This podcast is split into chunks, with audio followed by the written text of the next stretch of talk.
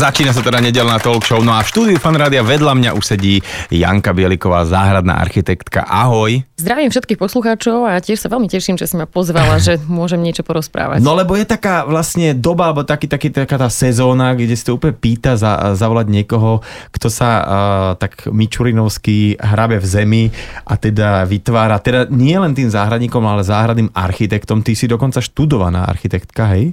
Som vyštudovaná architektka a v princípe aj strednú školu mám zahradnícku, čiže nejak, nejakým spôsobom sa to so mnou vlečie už od malička. Tak poďme na, na to tvoje maličko, lebo ty pochádzaš, predpokladám, z nejakej e, dedinôčky, ak, ak si, mi, si to dobre pamätám, to je nejaké, niekde pri Púchove, tuším. Presne tak, je to krásna, malá dedina, je to kráľovské mestečko, bývalá Lednica, kde je úžasná zrúcanina hradu. Počkaj, Lednice sú na Morave, nie? A, aj, áno, ale sme na Slovensku. Aj pri Púchove? Presne tak, je to úplne úžasná dedina plná nádherných stromov, lúk, všetkého, čo súvisí s prírodou. Čiže to, to je tak, že keď je niekto napríklad z Handlovej, tak viac menej e, bola, kedy dávno bol baník automatický, že kto je z Lednic, tak automaticky záhradník, alebo nie, že mali si teda záhradu ako, ako e, vaša rodina, hej? Mali sme záhradu aj máme a musím povedať, že na toto ja som bola celkom alergická, pretože keď som bola malá alebo menšia, ešte na základnej škole, tak som neznášala pracovať v záhrade, pretože mamina aj s ma chceli teda niečo naučiť, chceli ma zapojiť do toho procesu, ako si vypestovať zeleninu, ovocie a neznášala som to. Ako, lebo um, ostatné deti boli na ulici, na bicykli a tak ďalej a tak ďalej, ale Bieliková sa musela tam vrtať, že aby boli paradajky. Ale teraz ako už sa usmievaš z toho celého. A bolo to, to taká tá najlepšia škola? Určite taký ten základ tam je od nich a keď si hovoril o tom sedliackom rozume, tak myslím, že tým nikoho neurazíš, pretože práve to je to, čo si myslím, že by mali ľudia viac používať e, aj v dnešnej dobe, pretože mm, sedliacký rozum častokrát vyrieši úplne hociaké otázky a nielen tie záhradnícke.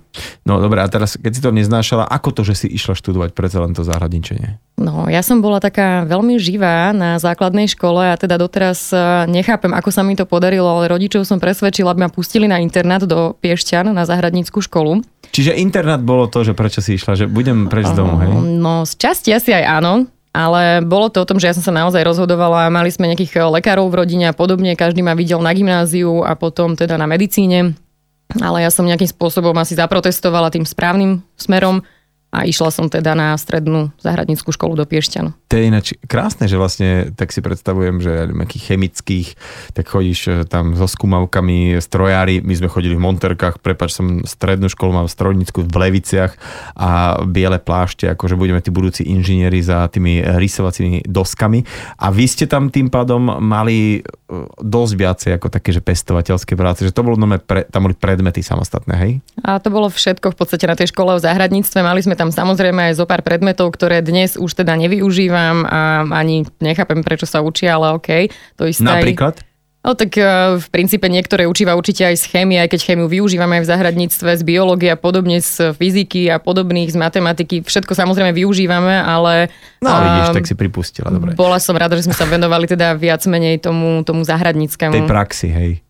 No dobré, a ty si išla ako potom ďalej študovať ako architektúru e, záhradnú, čiže ty si chcela, že OK, tak ja už nebudem veľmi chodiť v tých gumákoch a monterkách, ale že ja skôr budem e, s počítačom, s tabletom v ruke a rozprávať tým ostatným. Je to tak aj v praxi? Vôbec to tak nebolo, ako hovoríš. Bolo to povedz, úplne naopak. A ja som chcela určite robiť záhrady, tvoriť ich a keď som sa rozhodovala, že kam mám ísť, tak to bolo o tom, že či teda ísť iba so strednou školou do praxe, alebo ísť ďalej na vysokú.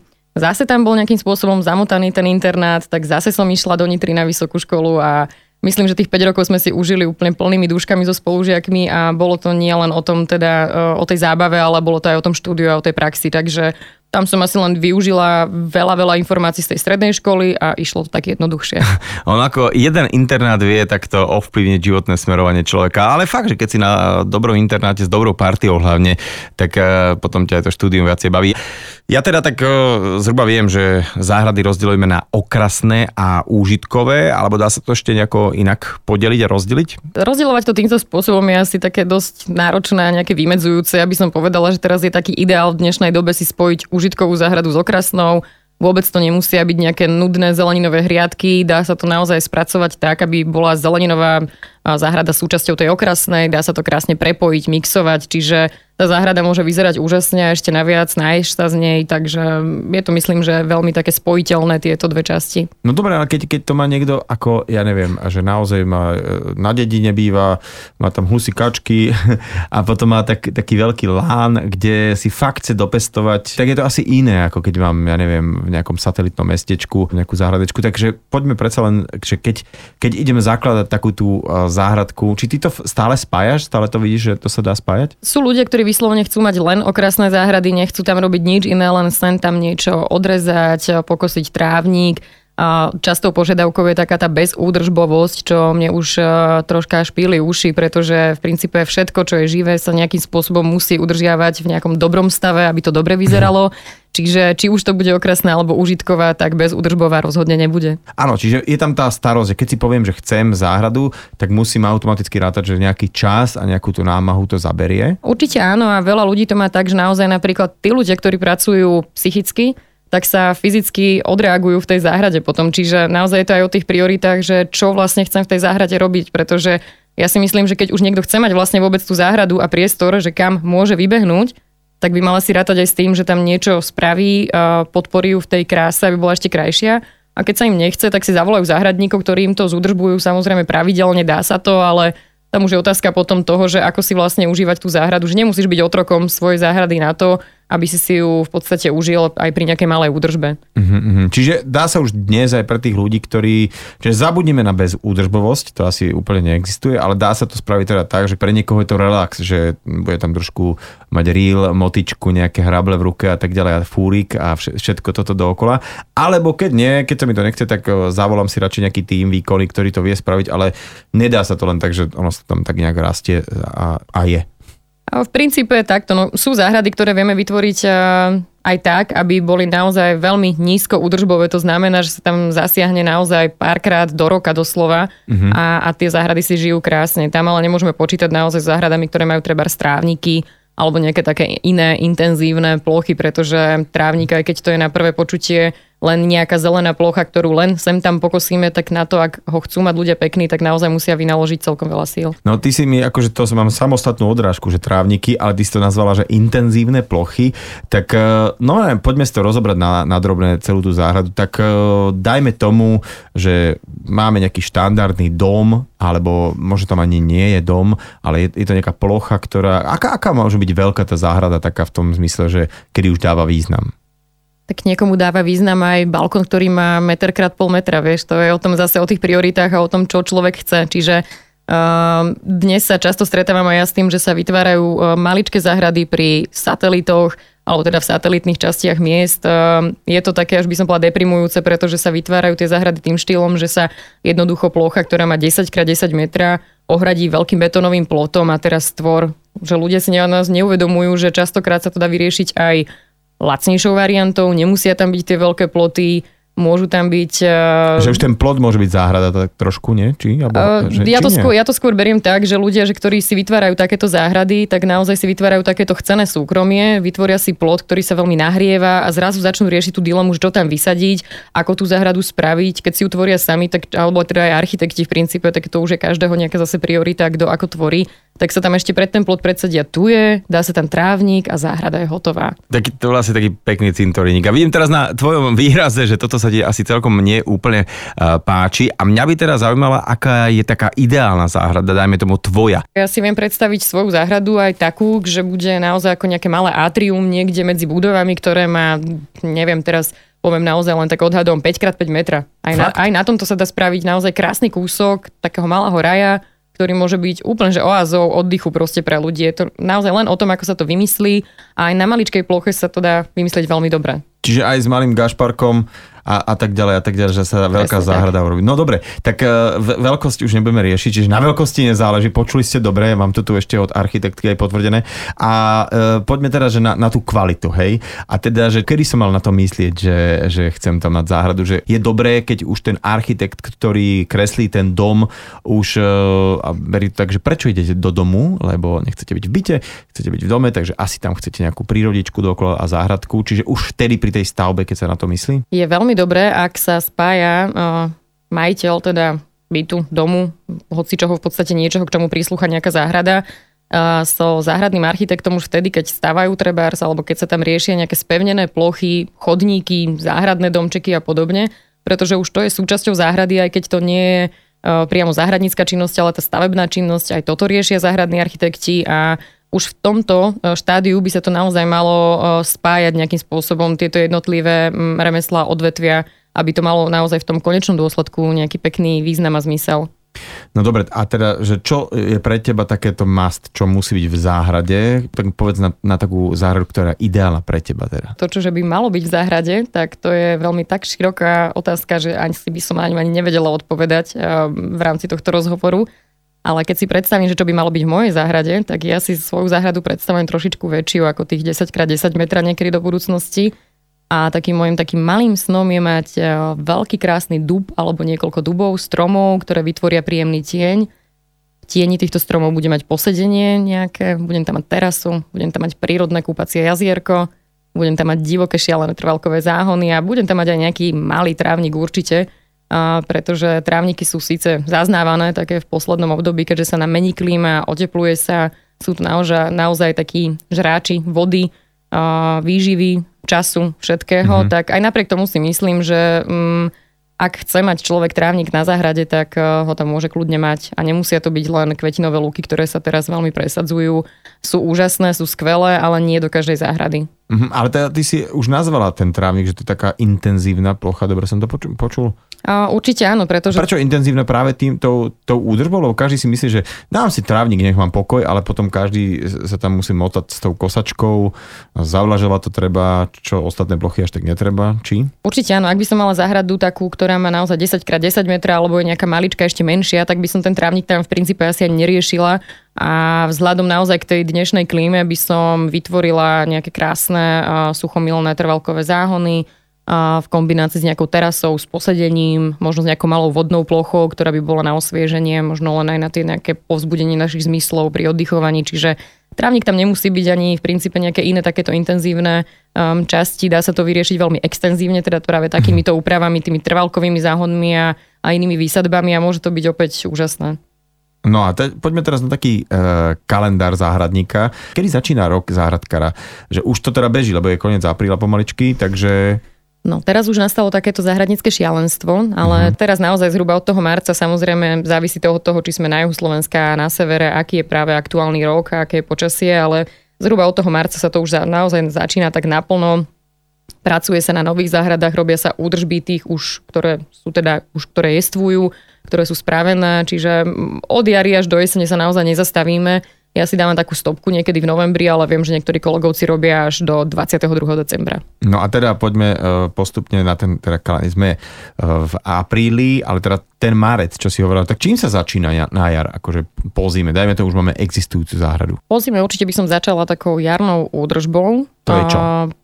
preferujem skôr tieto jarné ako jesenné údržby a to z toho dôvodu, že na jar, keď odstránime všetky také odumreté časti, zoschnuté časti, či už sú to trvalky, strihame okrasné kry, užitkové kry rôzne, um, ovocné dreviny trebárs, samozrejme podľa druhu a podľa obdobia sa strihajú v rôznych teda mesiacoch, ale tá jar je naozaj taká, taká očistujúca, aby sme dali tej prírode, tej záhrade opäť takú voľnú ruku, aby mohla zase rásť, aby mohla zase kvitnúť, aby mohla byť krásna. Čiže takéto čistenie, odstraňovanie všetkého suchého, čo cez zimu chránilo tie rastlinky, a, a v princípe aj výsadba už nových vecí tam nastupuje potom. Dobre, takže sme si teraz na jar vyčistili záhradu a budeme ma teda trápiť a zaujímať, že čo ďalej, hej, keď už máme takú vyčistenú, máme také jarné upratovanie za sebou. Máte aj také obdobie, že kedy si tak trošku záhradníci oddychnete? Ak to berieme tak, že uh, kedy si my možno, že trošička oddychneme, tak je to takéto horúce leto, vtedy sa snažím tak troška menej vysádzať, aj keď samozrejme je to možné, ale vzhľadom k tomu, že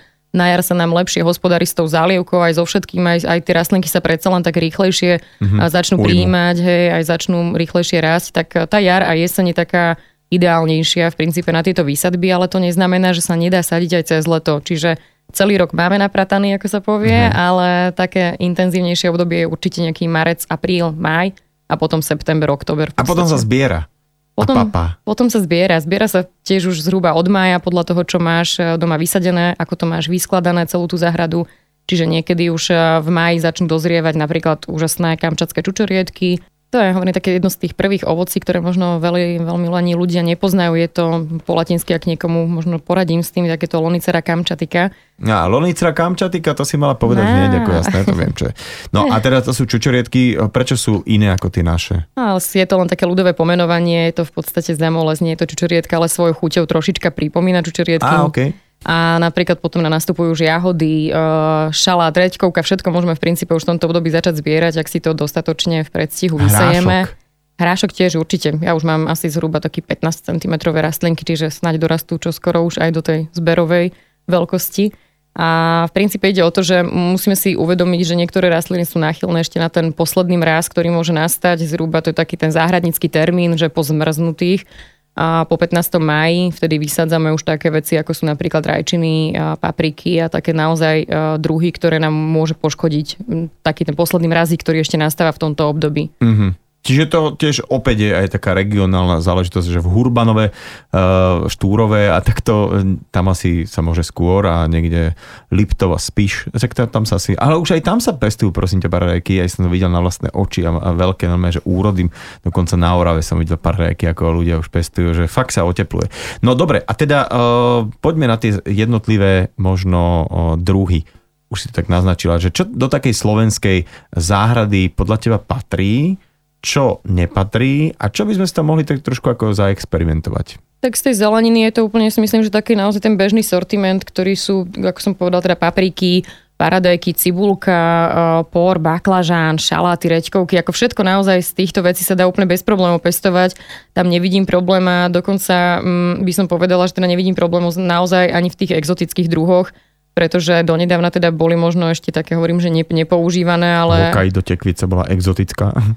Pre niekoho možno aj tá bola exotická, samozrejme, čiže sú to, sú to rôzne, rôzne druhy a v princípe si myslím, že ak im vytvoríme dobré podmienky, ak majú teplúčko, slniečko, dostatok vlahy, tak e, naozaj môžeme experimentovať si myslím veľmi smelo. E, v čom by som možno neexperimentovala až tak, tak to sú rôzne okrasné druhy, ktoré v našich podmienkach nie sú úplne domáce, nie sú pre naše podmienky úplne typické. A Príklad? Sú to napríklad, neviem, krásna ozdobná albícia, ktorú ja som teda tiež aj vysadzala niekoľkokrát, priznávam sa, ale um, nepasuje do všetkých záhrad u nás. Niekedy môžeme byť prekvapení z toho, že um, susede sa tam darí s niečím, nám nie, alebo naopak. No a to, čo si povedal, že susede sa darí a mne sa nedarí, tak môže to byť aj tým, že niektoré tie druhy spolu idú a spolu si tak lepšie fungujú a naopak to neplatí? Určite, ja si myslím, že e, pokiaľ si aj hodíme do internetu, tak nám vyskočí strašne veľa tabuliek e, o tom, že ktorý druh s ktorým e, pasuje a ktorý s ktorým nepasuje. Nemali by sme ich pestovať pri sebe.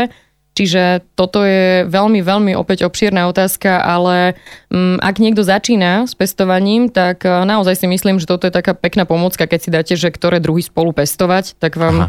vyhodia, vyhodí internet veľké množstvo rôznych teda tabuliek, ktoré sú veľmi presné a Samozrejme aj veľa nezmyslov často internet vyhodí, ale to už je len o tom, aby sme si pozerali teda e, stránky a weby, ktoré sú teda také osvedčené a, a dobré.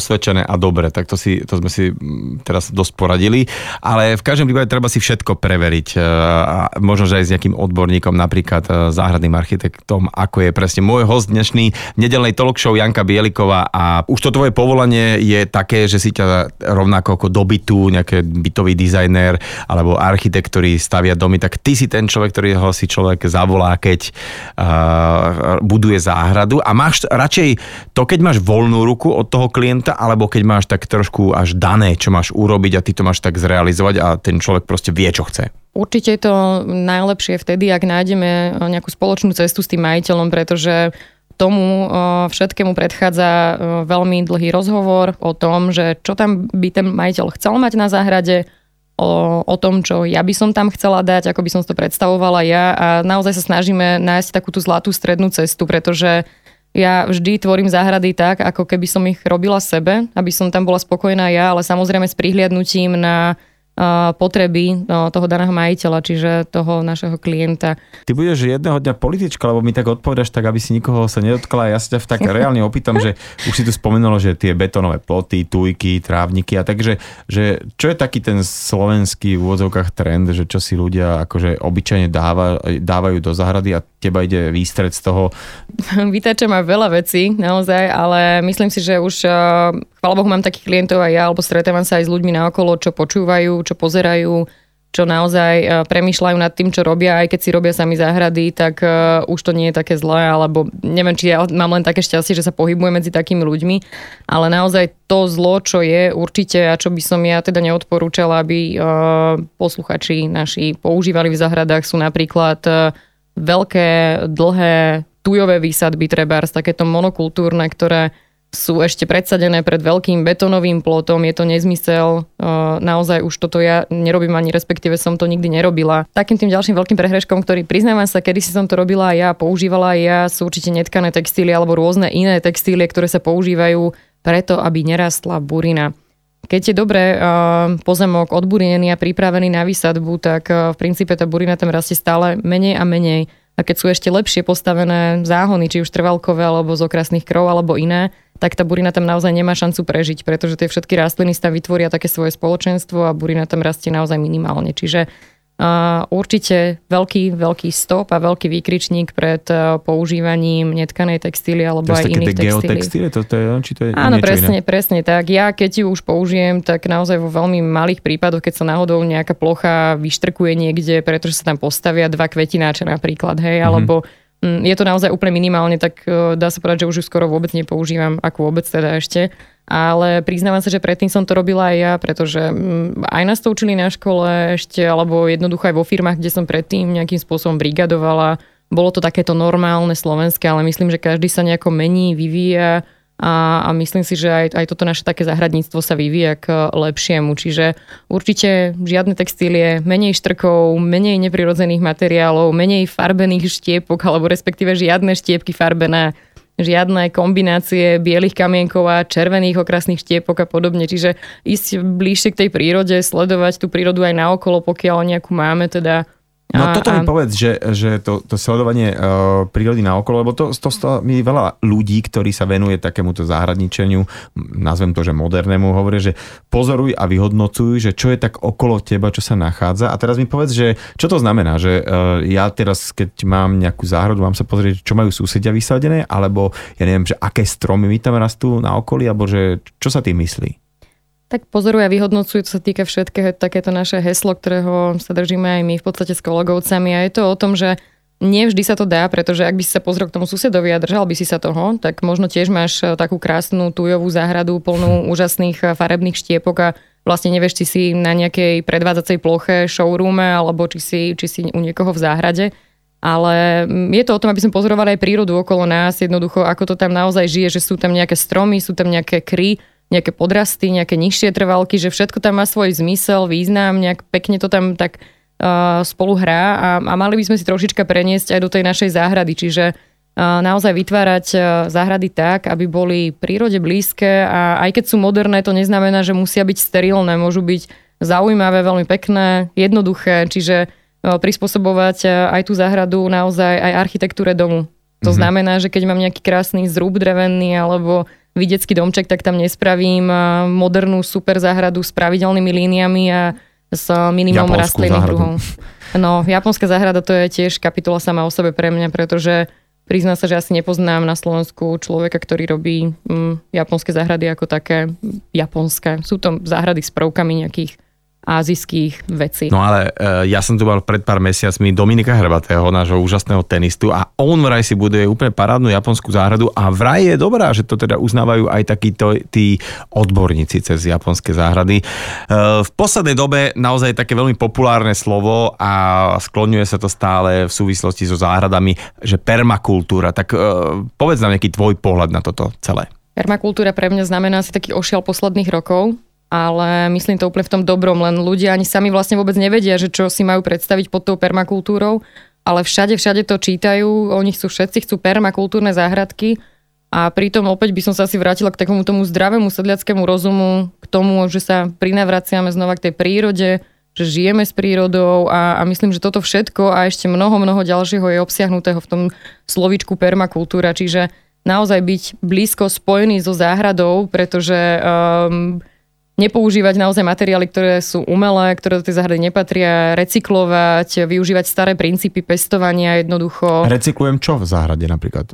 No napríklad určite nie pneumatiky, ako sa s tým no, často okay. stretávam, ale recyklujeme treba z kameň, ktorý už tam bol použitý, recyklujeme drevo staré, rôzne takéto prírodné materiály, naozaj netreba sa bať ani, ani kombinácií, pretože aj keď som povedala pred chvíľou, že sú to častokrát také showroomy, kde nájdeme milión materiálov, či už tých živých alebo neživých, to neznamená, že nemôžeme kombinovať rôzne materiály medzi sebou. Čiže vytvárať si naozaj aj také um, záhony trebárs, ktoré sú uh, užitkovo uh, okrasné, ktoré sú zmiešané, kde sa používa ako nástielka napríklad slama a podobne. Nie samozrejme ku každému typu záhra, domu, teda ku každému typu architektúry toto všetko ide a, a pasuje, ale myslím si, že sa to dá veľmi pekne prepojiť aj či už s tými modernými domami, alebo aj s vidieckými, alebo inými. Mm-hmm. Čiže permakultúra uh, je v podstate niečo, že teda robím si záhradku a nebudem to zbytočne prepchávať akože nejakou, aby to bolo stoj, čo stojí, ako si povedal, že showroom, ale v podstate, aby to tak nejak rešpektovalo to miesto, kde sa to nachádza a že som skôr taký čo, prírodnejší, Blízky prírode určite, akože neví, neví, nejak, my sme sa tak, myslím si, že posledné roky veľmi odtrhli od tej prírody a riešime o, také tie dokonalé, úžasné, skvelé záhrady, ktoré sú bez buriny, ktoré sú o, vo vymedzených pravidelných úžasných tvaroch, kde všetko má svoje miesto, kde nemôže pomaly ani dieťa výjsť na trávnik, lebo ho zničí, náhodou alebo psík ho nám nejakým spôsobom pociká, pociká a, a poškodí a podobne. Čiže myslím si, že sme zostali takými o, dokonalými alebo túžiacimi po dokonalosti a nevždy je to asi úplne najlepšie. Mm-hmm. Samostatnou kapitolou pre mnohých záhradníkov a záhradných architektov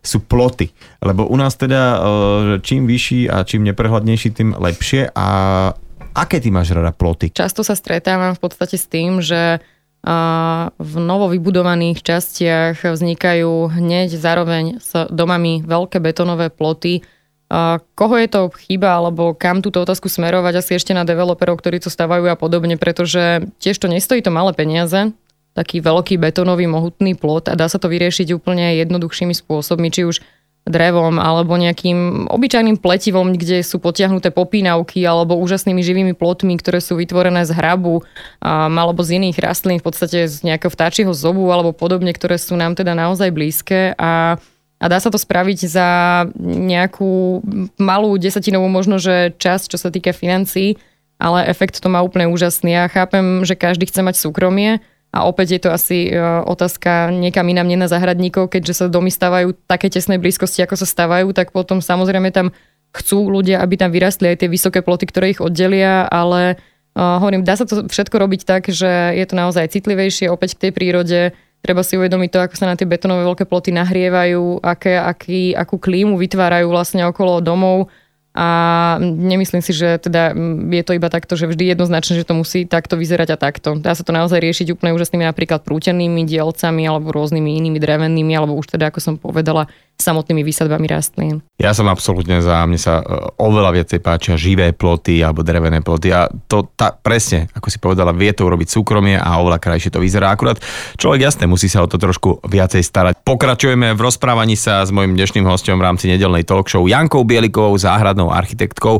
No a teda e, aj mi to tak klimatológovia, ktorí tu boli, potvrdili, že momentálne na Slovensku je také počasie a tá klíma, ako bolo možno pred nejakými desiatimi a 15 rokmi v Chorvátsku a to znamená, že čoraz viacej si presne ako tam budeme vážiť tieň a teda aj na záhrade samozrejme. Presne ako hovoríš, no a nie každá záhrada má to šťastie, že už tam má nejaký strom. Hej? Mm. A treba rozmýšľať e, tiež o tom a nad tým, že stromček, ktorý má teraz 2 e, metre alebo 1,50 m, môže mať o 5-10 rokov 7 metrov.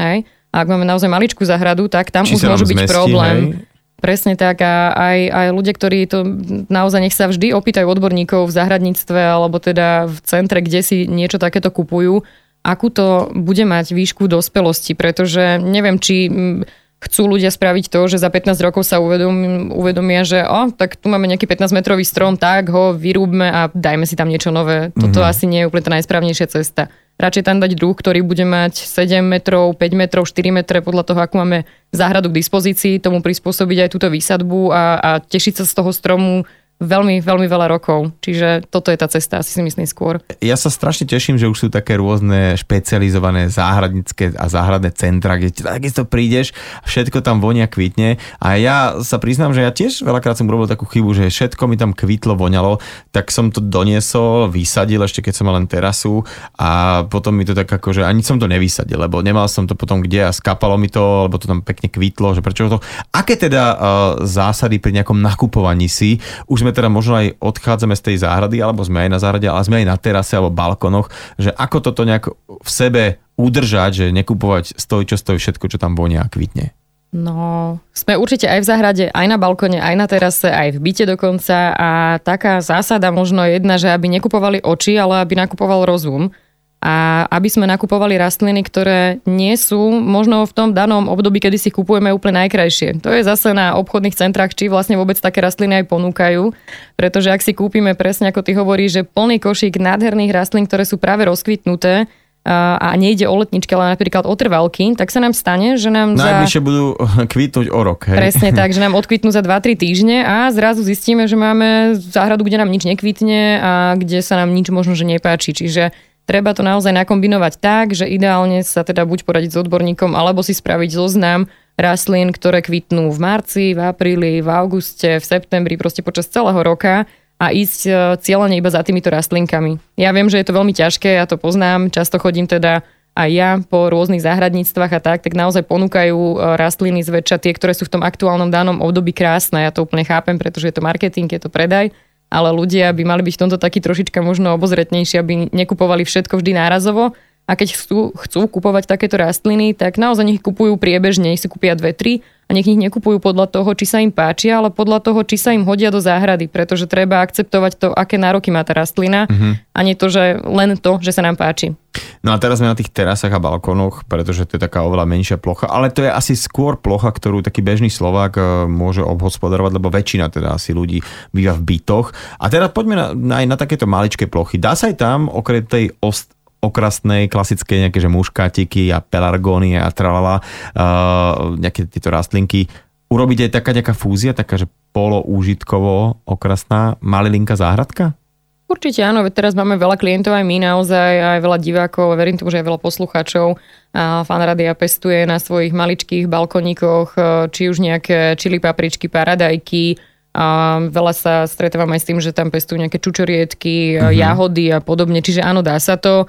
Stretla som sa dokonca už aj s tým, že na maličkom balkone mali stĺpovité odrody, malé, kompaktné ovocia rôzne. Čiže dá sa všetko, len treba rátať s tým, že ak sme na balkone máme dve, tri deti možno, že tak nám oberú celú úrodu za 5 minút a dosial, dosmiali sme sa. No tak Čiže... dobre, ale, tak ale má, má to taký ten efekt, že raz sme si boli deti, dneska jeme paradajky, vieš. Určite, určite áno, je to už len možno z takého toho edukačného nejakého hľadiska úplne super, pretože deti aspoň vidia, ako sa čo pestuje a treba nie len deti, ale aj dospelí, ktorí chcú začať záhradkárčiť a možno to majú takú predprípravu, kedy prejdú niekedy z bytu na záhradu, takže aj takto sa to dá asi vnímať v podstate. A myslím si, že každý nejaký pokus stojí za to, pretože prečo to nevyskúšať, prečo si neskúsiť, ako aj hrášok rastie na balkone v kvetinači. Úplne sa to dá bez problémov. Musím povedať, že sa mi páči, že existujú také verejné miesta, kde si môžu ľudia, ktorí žijú v paneláku a nemajú vlastnú záhradu, ísť nazbierať sami jahody, čučoriedky a tak podobne. A myslím si, že potom toto tak aj vyvolá v tých ľuďoch také nejaké chtíče mať taký vlastný kúsok, kde by si mohli potom pestovať svoje veci? Tak určite áno a vzhľadom aj k tomu, že sa stretávame teda s rôznymi postrekmi a podobnými vecami, ktoré jednoducho sa, ktorými sa ošetrujú plodiny, ktoré sú v našich obchodných reťazcoch, tak si myslím, že každý sa poteší tomu, keď si niečo vypestuje doma v takej tej bio kvalite a uh-huh. nemusí to teda postrekovať, či už ide o tie rajčinky, papriku, cibulku, šalát, tak e, myslím, že každá tá snaha sa naozaj cení a je to úplne skvelý pocit, pretože ísť ráno do zahrady alebo na balkón alebo na terasu, otrhnúť si niečo a aj keby to bola obyčajná meta, ktorú si dáš do čaju, tak je to úplne skvelé podľa mňa a, a naozaj to stojí za to. Uh-huh. A teraz, keď si načrala takéto, že bio a striekanie, tak uh, ďalší okruh. To striekanie, je to len kvôli tomu, že dajme tomu, že v Španielsku ďaleko od nás pestujú paradajky, ktoré sú ešte zelené a musíme ich postriekať, aby kým prídu k nám a tak cestujú dosť dlho a tak ďalej a potom, aby to prežili. Alebo teda to striekanie je aj u nás nutnosť, aby tam nejakí škodcovia nevznikli. Alebo dá sa vypestovať niečo naozaj, že bez striekania? Vieš čo, určite dajú sa, veľmi veľa vecí sa dá pestovať aj bez postrekov, alebo skôr by som povedala, že s takými biopostrekmi, ktoré sú na prírodnej báze, alebo nepoužívame v podstate postreky proti škodcom, ale používame e, ďalšie parazitické, teda napríklad osičky alebo rôzne iné živočíchy na odstranenie nejakého škodcu, čiže všetko sa dá si myslím riešiť aj veľmi ekologicky a prírodne. Uh-huh. Nemusíme zasahovať takouto chémiou v tom pravom slova zmysle. Veľa postrekov si vieme spraviť e, aj my doma z iných rastlín, napríklad žihlavový odvar a podobné. E, odvary sa používajú treba na proti plesniam alebo na rôzne iné choroby v podstate rastlín, čiže alebo na zlepšenie čiže takého dá aj zdravotného stavu. s tým, čo si e, vyrobíš v záhrade alebo odchytíš alebo čokoľvek na to, aby sme tam odplašili buď škodcov alebo aj rôzne choroby, akože potlačili? Určite áno, myslím si, že hej. Ja, ja, ja si pamätám, ešte tuším, to bolo na strednej škole, že nám jeden pán z Nemecka hovoril o tom, ako pestujú bio jablka Nemecko, Rakúsko, už si presne teraz nepamätám, bolo to dávnejšie, ale hovoril nám, že klasické jablka sa striekajú 30 krát za rok a bio iba 8 krát. Takže to ma tak celkom prekvapilo, pretože um, uh, neviem teraz naozaj, že s odstupom času povedať, ako je to teraz, ale Uh, samozrejme sú bioveci a produkty, ktoré sa nestriekajú vôbec. No vtedy on nám to tvrdil, áno, že je to tak, čiže ja som bola sama z toho prekvapená. Hovorím, že zase nechcem nikoho uraziť ani nič. Samozrejme, keď sa pestuje biozelenina, tak verím tomu, že je v biokvalite, že je bez postrekov a podobne, alebo s postrekmi, ktoré sú na prírodnej báze. Čiže um, nechcem teraz hovorím nikoho urážať ani, ani odsudzovať, ale toto si pamätám celkom tak dosť jasne, že bolo to uh, pre mňa teda také prekvapivé. Uh-huh. A teraz s takým nejakým hnojením, že dá sa tá pôda, ktorá mm, je v našej záhradke len tak, dá sa tam dookola nejak pestovať dlhodobo nejaké, nejaké produkty, či, či už teraz zeleninové, alebo ja neviem, aj okrasné, to je bez toho, aby som to nejakým spôsobom dovitaminoval alebo dohnojoval, alebo ako to je, ako má tá pôda takýchto záhradkách takúto nejakú seba obnovovú vlastnosť. Že či to ide, alebo či, či sa tam dá tiež používať niečo také prírodné, čo je nejaký konský hnoj, alebo že ako to ty robíš? A určite sa dajú používať rôzne konské hnoje, krávské a iné, ale veľmi dobré je, ak si ľudia kompostujú doma veci, ak si vytvoria svoj kompost, kde sa im všetko krásne rozloží, vytvorí sa im úžasná organická hmota, ktorou si môžu potom na jar vlastne pohnojiť. To znamená, že ten rozložený krásny, voňavý nedočierny kompost si zapracujú do zeleninových riadok, do vyvýšených záhonov, do nádob, a zmiešajú to s tou pôvodnou zeminou, čiže... Čiže ten biologický odpad z kuchyne, dajme tomu, že ktorý by som dával do tej hnedé nádoby alebo nejaké listy a tak ďalej a tak ďalej. Je dobré mať teda nejakú vlastnú kompostériu, že nie je to tak, že lebo niektorí ľudia, že a to mi tam v rohu bude smrdieť, čiže dá sa to tak nejakým spôsobom e, pripravovať sa na celý rok alebo teda na, na tú jar a potom týmto si to sám dohnojovať? Určite áno, je to veľmi dobré, pretože jednak um, sa zbavíme nejakým takým ekologickým spôsobom toho, čo doma vyhadzujeme, alebo kosíme trávnik, alebo a odstraňujeme naozaj nejaké zvyšky aj z kuchyne. Samozrejme, nebavíme sa o nejakých Kosti. a, kostiach a podobne a varenej strave, ale šupky, všetky kľudne, listy, um, nejaké zosušené šalaty a podobne, čiže to tam všetko môžeme dať a takýmto spôsobom získame opäť hmotu, ktorá nám vyživí veci v záhrade úplne skvelým spôsobom. A ja si, som kde si videl na internete, že sú aj také normálne ako keby domáce spotrebiče, ktoré si vieš do, dať do kuchynskej linky a hádžeš tam tie šupky, stlačíš nejaký gombík a za 48 hodín ti to niekde vypluje v nejakom šuplíku kompost. E, poznáš takéto veci, alebo si skôr na také tie oldschoolové postupy?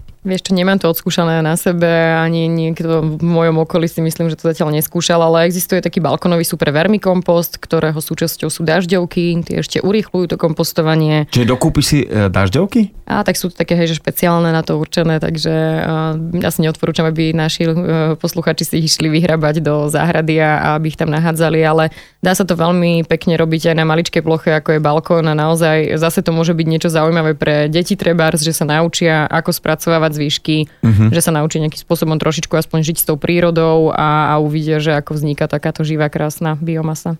Keď si povedala dažďovky, že idem si nazbierať do záhradky, odtiaľ ich asi nechcem brať, lebo oni tak, e, aspoň čo si pamätám, že robia tie dierky, tým pádom prekyprujú pôdu.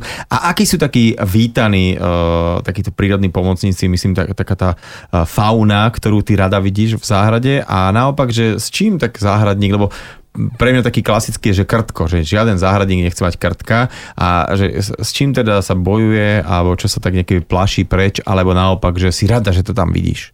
No presne ako hovoríš, tie dažďovky, to je taký ten fenomén toho, že ak používame naozaj napríklad tú netkanú textíliu, tak oni chúdenci si predstav, že nemajú kam vlastne ako výjsť hore a mm-hmm, na, no, nejakým spôsobom tam tú flóru a faunu tak to ničíme, takú tú mikro, teda myslím.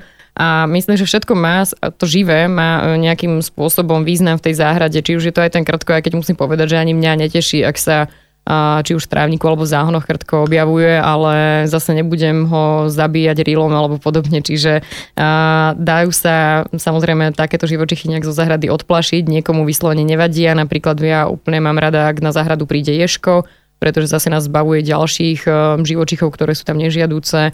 Zbožňujem, keď sú na záhrade vtáky, pretože požierajú hmyz, trebárs, komáre, a podobne, čiže aj, aj žaby napríklad sú tam vítané. Je to naozaj o tých preferenciách. Niekto jednoducho má rád uh, záhrady, ktoré sú prázdne a bez života, niekto ich má rád živé a, a plné rôznych živočíchov, aj drobných, nevadia mi ani včely, ani osy, pokiaľ sú samozrejme v nejakom uh, normálnom počte a podobne, čiže tolerujme sa asi takto poviem, pokiaľ sa to dá, pokiaľ je to znesiteľné.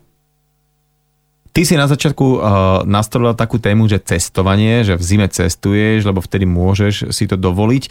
A keď teda cestuje záhradník, tak máš také, že, že ja neviem, keď kuchár ide do reštaurácie, tak už hneď ochutnáva, pozerá, že či to je dobré a tie recepty si chce doniesť domov. Že, či aj ty tak akože obzeráš, čo tam všetko rastie, či by sa to dalo sadiť, doniesť, presadiť, že ako to urobili, alebo práve, že dajte im so všetkým pokoj.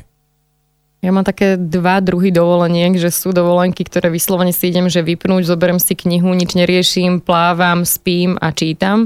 A potom sú také ďalšie dovolenky, možno exotickejšie alebo také voľnejšie, kedy si zoberiem batoh na plecia cestujem, chodím, pozerám, presne, že pozorujem, vyhodnocujem, berem si inšpirácie určite, tak ako hovoríš, že najradšej by som si niekedy všetko zobrala so sebou domov, aj keď nevždy je to možné alebo takmer nikdy to nie je možné. A naposledy som bola v podstate teraz začiatkom roka, v, naštívila som teda Ekvádor, úžasná krajina, skvelá, s nádhernými ľuďmi, s nádhernými rastlinami a tam som odpadávala naozaj, pretože to, čo s ťažkosťami pestujeme ako izbové rastliny, tam niekedy rastie ako búrina všade naokolo. Takže my vlastne doma e, zaliavame, staráme sa o búrinu, to je výborné. Takže to ma bude e, zaujímať, aké izbové rastliny sú vlastne búrinou a ktoré rastliny sú to napríklad? No tak z izbových rastlín sú tam rôzne druhy bromely, orchidei, bola som teda v časti no tak orchidea už... nie je až taká búrina, hej, akože... Že... E, myslím, že tam akože v tej časti hej, to hej, môžeme, hej. v tých, v tých exotických krajinách to môžeme vnímať ako burinu už uh-huh, skoro, uh-huh. pretože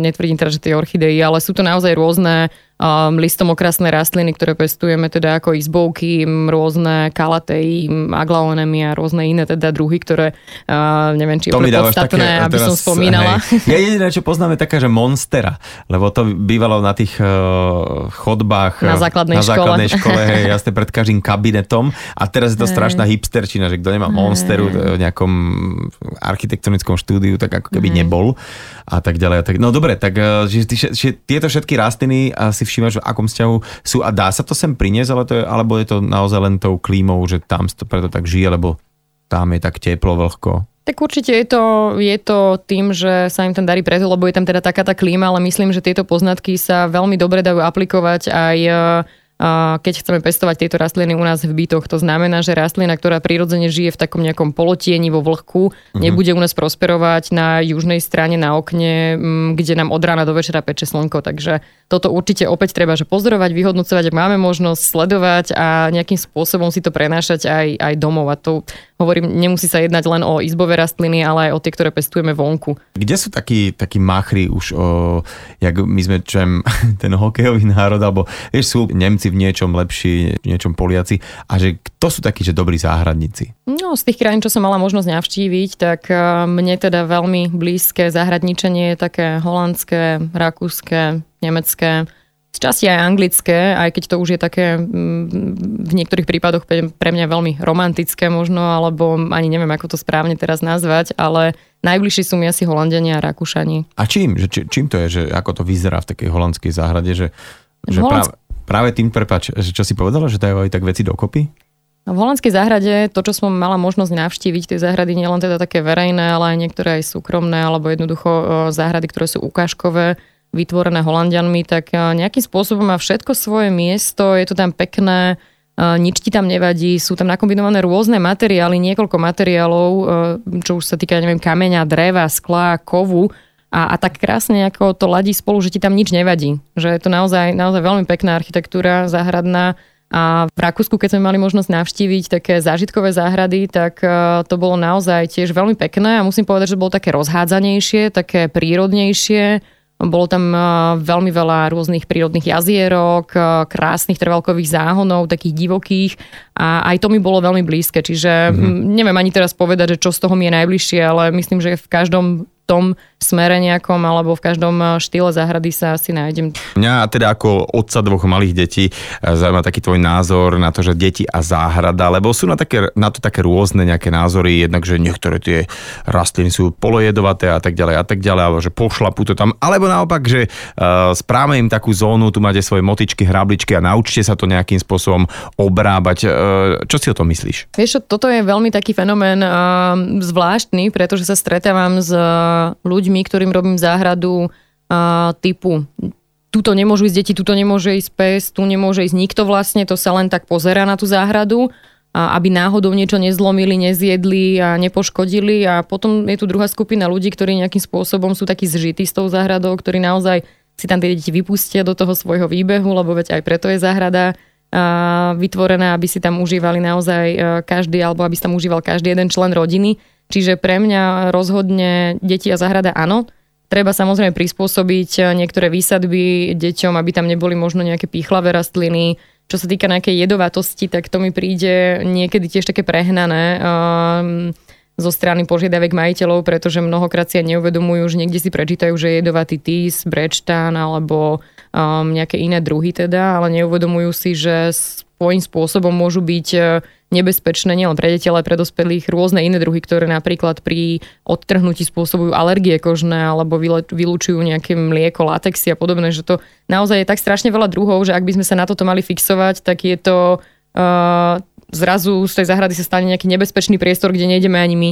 Mm-hmm. Hej, že niekedy mi to príde také prehnané, pretože mala som teda klientku, ktorá sa dočítala, že má TIS, teda jedovaté plody, jedovaté všetko vlastne nakázala, aby sa celý krásny, niekoľkoročný, úžasný živý plod vyrúbal, lebo veď, čo keď náhodou to niekto zje, alebo Hej, bežne ľudia podobne. chodia jedia ploty. A, akože Neviem, nepoznám štatistiku, že koľko ľudí minulý rok na Slovensku zomrelo po tom, čo zjedlo plot, alebo teda, že neviem, ale ak nechcem preháňať, ale nebudú to nejaké vysoké číslo zrejme. Ešte toto neviem ani ja, ale aby sme to nezľahčovali tú tému, tak naozaj je veľa rastlín, ktoré sú jedovaté v záhrade a skôr ako ich zničíme, by sme mali tie aj deti aj sami seba učiť o tom, že aké sú na čo ich využívame, či sú jedovaté, či sú liečivé a podobne. Mm-hmm. Čiže je to o tej edukácii skôr o, o tom prístupe ako takom, ako uh, len o tom, že hr, teraz toto som si prečítala v zozname jedovatých rastlín, tak poďme to vytrhať a poďme to zničiť. No a už keď musíme pomaličky končiť, lebo pozerám na hodinky v štúdiu, tak ešte téma bylinky, uh, lebo to si tak ľudia tiež veľmi radi pestujú, dokonca aj vnútri, aj v interiéri, na, v kuchyni, hneď to potom spapajú, že to je výborné. A dajú sa teda urobiť aj nejaké trvalé záhony z byliniek v záhradách, keď už teda máme založenú nejakú záhradu? Určite áno a nielen z takých tých byliniek, ktoré poznáme v takom tom pravom slova zmysle, ale aj z rastlín, ktoré sú jedlé a sú okrasné, sú to jedlé kvety rôzne, zaujímavé. Môžeme jedlé ich, kvety. Áno, môžeme ich využívať v kuchyni, uh, blaliovka, sirôtky, rúžové lupienky a podobne, čiže dá sa to naozaj nakombinovať veľmi pekne a nemusí to byť len také tie bylinky v tom právom slova zmysle, ktoré poznáme a používame ako bazalka No, tá je síce jednoročná, takže nie je trvalá, ale napríklad levandula, šalvia, uh-huh. um, ligurček a podobne. Čiže môžu to byť opäť nakombinované aj takéto trvalkovo-bylinkové záhony, môžu byť celé jedle a môžeme si ich užívať celý rok. Ja sa teším, že teda si jednak prijala pozvania, že sem prišla, lebo ty si človek, ktorý je veľmi pozitívny už len tým, že rozpráva o povolaní, ktoré aspoň pre mňa je úplne že dream job a mal som sa lepšie učiť a byť v pekne na tom internáte a byť záhradníkom, ale dúfam, že to ešte tento život dobehnem a ešte nejakú tú bylinu alebo aj nejaký taký, že plot dopestujem a potom si aj spapám na vlastnej záhrade. Ďakujem ti veľmi pekne za tvoj čas a teda uh, môjim hostom dnes bola záhradná architektka Janka Bieliková. Ďakujem aj za pozvanie a ja len ešte poviem, že aby naozaj každý z poslucháčov robil všetko s láskou, aby sa učil a opäť to staré známe pozoroval, vyhodnocoval a potom si myslím, že sa im bude naozaj v záhradách, ale aj na balkónoch, aj na terasách dariť.